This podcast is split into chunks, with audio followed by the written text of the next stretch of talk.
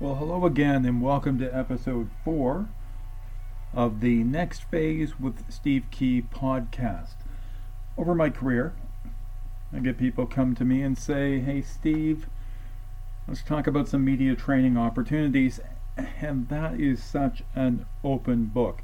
You know, my thoughts on media training have changed dramatically over the past couple of years. Part of the reason is that traditional media interviews have changed so much, and how reporters get information has also changed. I tell spokespeople today that you really need to be two things one, a source, and two, a resource.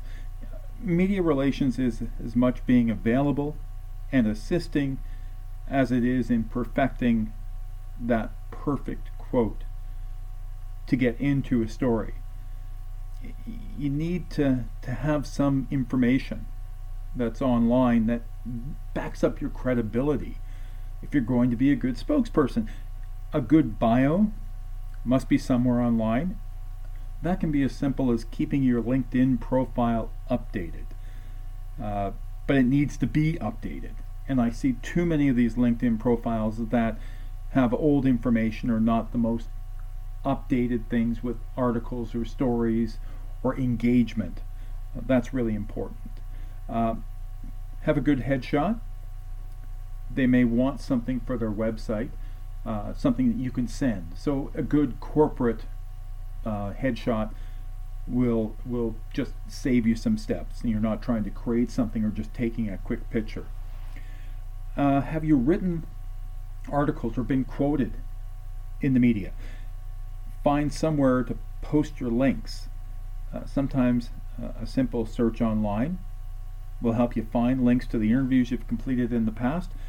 Uh, keep a, a library of these somewhere that's easy to find. A good social media presence is important. Uh, these things will help you with how people tend to find you. Uh, largely, that can come from a, a Google search. I, I, try to make a practice of tweeting out stories uh, where I've been quoted, or stories of interest, or stories that I'm following. Uh, on the other side of that, follow some key reporters that you may want to target at some point in the future and and engage with them if uh, you find it important to do that. Uh, I don't have time to really go into search engine optimization, the SEO, uh, but we'll in a future episode we'll we'll talk about that more, where you can actually get placed better in Google searches. Uh, people rarely go past the first page of Google, so if you're buried deep in there, nobody's ever going to find you. If you're going to be a good source, make sure you have something important to say. Uh, with colleagues I've had in the past, we keep a library of key messages, uh, also have some facts and figures at our fingertips. Uh, helps in an interview they bring some color to any story and also credibility. Reporters like numbers. The biggest change in journalism in recent years has been the reduction in the number of true beat reporters who follow any given industry. When I was at the Toronto Stock Exchange, there were reporters at every media outlet that specifically followed the exchange, so I wasn't reinventing the wheel. Uh, it also meant I didn't have to break down some complex topics so that they would understand the complete picture of what I was trying to say. At the end of the day, you, you are the subject matter expert, and that's why they're calling you for something to enhance their story.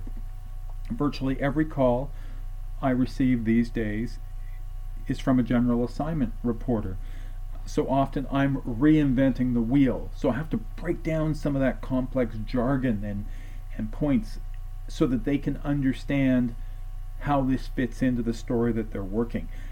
I'll give you a, a good idea of my approach in terms of, of, of being a spokesperson. One, summarize topics in one or two simple statements because if you don't do it, the reporter will in an interview, you need to state your conclusion, that key message first, because you really want that to be the quote in the story, and sometimes that moves into the headline of the story and, and gives it a greater bump. follow up with some supporting comments. So that there are the key messages and the supporting comments that help bring that top line comment alive. Simplify the reporter's work because the details can often be edited out of the stories. So important to be available by phone, by email, or on your social platforms if you use them. Um, don't be afraid to add in a plug for your website or a contact number that you want people to go uh, to go to. Uh, you never know when someone's going to hear this and follow up for a future lead. And once the story is printed, follow up and thank the reporter. They remember little things like this, and often they're not thanked for the work uh, that they do. I keep saying media relations is not uh, brain surgery, uh, although we all like to think it is. Perhaps I'm selling my talents a little short. um, finally, I'm available for consultation and suggestions. Um, the email I'm using is Stephen, S T E P H E N dot E dot kee at gmail.com. You can also find a link uh, through this uh, webcast. Uh, plain old phone is 416 841 5669. I answer phone calls, texts, however you want to reach me, or you can follow me on Twitter, Instagram at Steve underscore Kee, K E E. Until we chat again, keep making the most of your message.